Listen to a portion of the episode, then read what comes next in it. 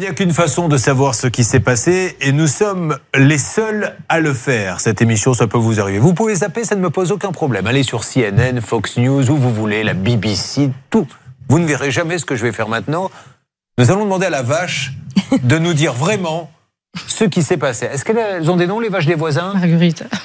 Marguerite, c'est bien, merci. Voilà, Marguerite. Pourquoi vous dites Marguerite? Elle s'appelle toute Marguerite Christelle, c'est ça? Marguerite, euh, vous êtes en ligne avec nous. Bonjour.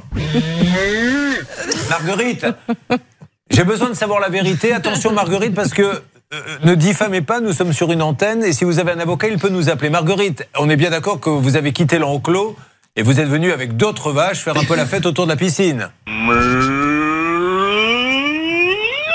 Oui, justement, je voulais en venir là. À un moment donné, la fête a mal tourné. Il y en a une qui est tombée dans la piscine ou pas? Je crois que c'est clair. Donc maintenant, il faut qu'on appelle et l'assurance et le voisin pour en savoir plus. Non mais, je veux dire, ce qui tue la télé à petit feu, c'est le manque d'investigation. Et si les gens faisaient leur travail aussi bien que moi, eh bien, on avancerait beaucoup plus facilement.